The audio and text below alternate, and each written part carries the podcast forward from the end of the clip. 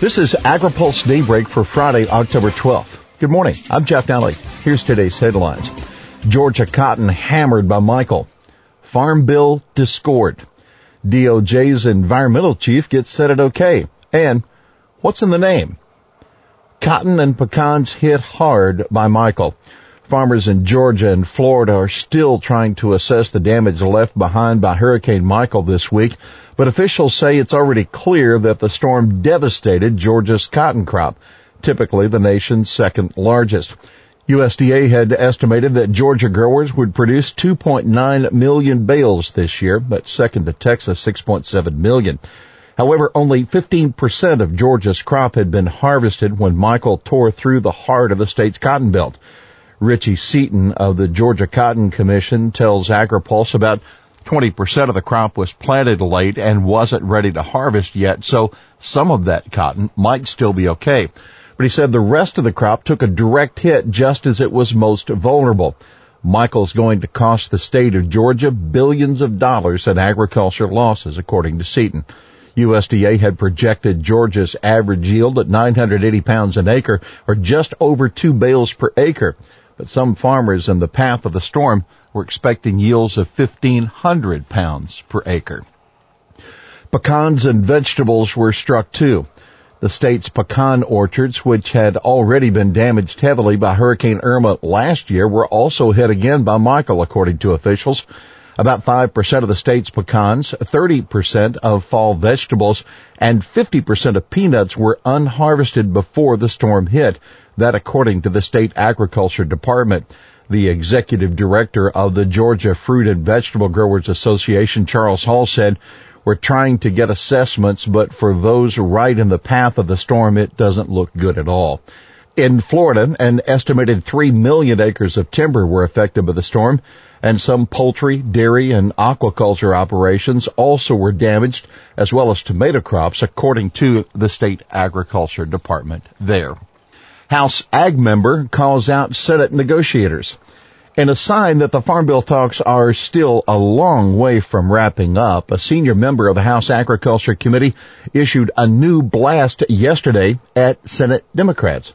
By allowing the Farm Bill to expire, Senate Democrats have shown that they are more concerned about politics than policies, while farm families around the nation continue to face difficult financial times. That Representative Glenn Thompson, a Republican of Pennsylvania. He went on, my friends on the other side of the aisle need to stop stalling and negotiate in good faith and reach a compromise.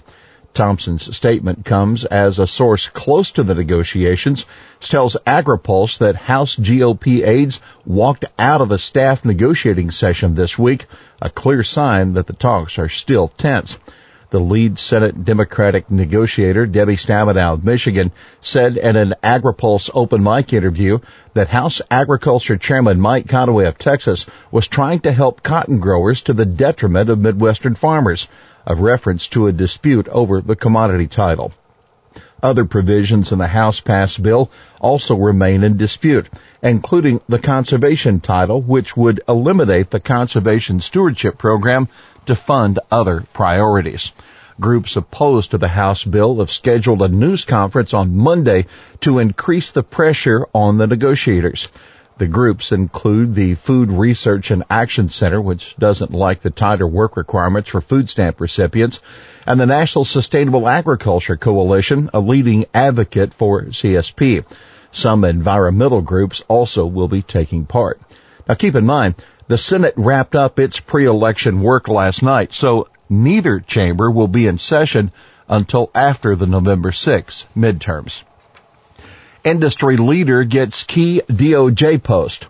Jeffrey Bossert Clark has finally been confirmed as the top environmental lawyer at the Justice Department, winning confirmation from the Senate 52 to 45 yesterday. Clark was nominated as Assistant Attorney General for the Environment and Natural Resources Division, or ENRD, more than a year ago, but his name had to be resubmitted when the Senate did not act on his nomination last year. Lawyers in the division are responsible for litigating violations of civil and criminal pollution laws. Attorney General Jeff Sessions praised Clark as, quote, one of the leading environmental litigators in the U.S., who has worked on many of the most significant environmental and natural resource cases of the past two decades. Clark comes on the job from the law firm of Kirkland and Ellis, where he went after serving from 2001 to 2005 as Deputy Assistant Attorney General for the ENRD. Democrats and environmental groups say that Clark is a climate change skeptic and they've criticized him for representing BP exploration after the Deepwater Horizon spill. Survey sheds light on non-dairy milk consumers. Nearly 4 out of 10 consumers, or 38%, are now buying plant-based alternatives to dairy products. That according to a survey by the International Food Information Council Foundation. The survey, which comes as the FDA is considering whether to bar plant-based beverages from being labeled as milk, found that three quarters of consumers know that plant-based products labeled as milk don't actually contain cow's milk. Consumers were also asked about their purchases in the previous three months. Some 45% had bought 2% milk while 38% had purchased whole milk. By comparison, 30% had bought almond milk while 16% had purchased soy milk.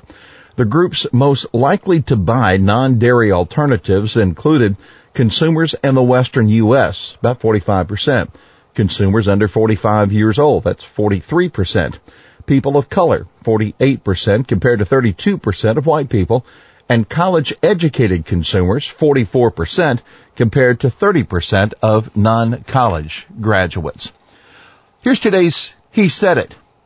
Can't tell the difference between what I've picked and what I haven't. That Georgia legislator and farmer Clay Pirkle on the hurricane damage to his cotton crop, which he had expected to yield an outstanding three bales per acre. Well, that's Daybreak for this Friday, October 12th. AgriPulse Daybreak is brought to you by Watkinson Miller and Dairy Management Incorporated. For the latest news out of Washington, D.C., visit agripulse.com. For AgriPulse Daybreak, I'm Jeff Nalley.